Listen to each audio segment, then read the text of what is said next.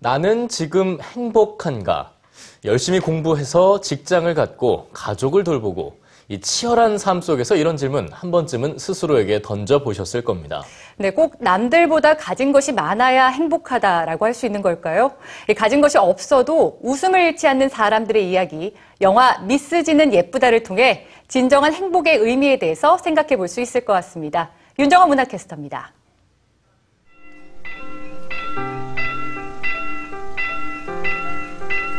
아니 이런 조그만 얘기 못 먹을 게 있다고 알록달록한 옷차림에 큼직한 가방을 들고 다니는 미스진.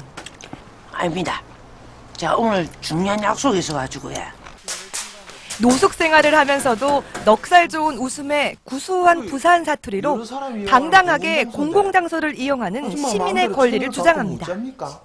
아이씨, 지금 뉴스 보고 싶은 사람 아이씨밖에 없거든요.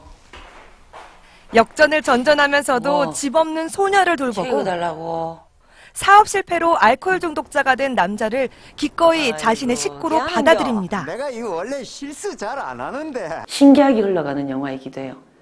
큰 갈등이나 위기가 없는데 그리고 어두운 사건도 없고 이렇게 조마조마한 장면도 없습니다.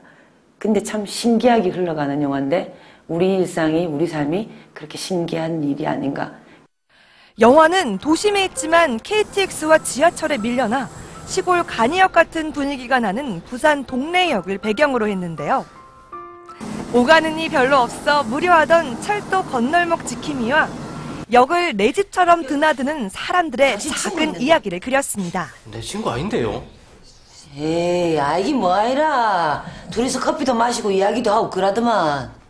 서로 다른 처지지만 같은 공간에서 어느새 정이 드는 사람들. 이들은 같이 밥을 먹고 어울리면서 점점 서로에게 특별한 존재가 되어갑니다. 내가 손은 키워도 니는 못 키우겠다 단절된 관계에서 새로운 관계를 수평적으로 이제 관계를 맺는 그런 부분들을 이야기하고 싶었어요. 그래서 어, 좀 더 그 외롭고 쓸쓸한 사람들끼리 뭐 우울한 얘기로 풀어나가는 것이 아니라 좀 밝고 경쾌한 이야기로 그런 모습들을 보여주고 싶었습니다. 공공장소는 시민이 편안하게 이용하는 데 아닙니까?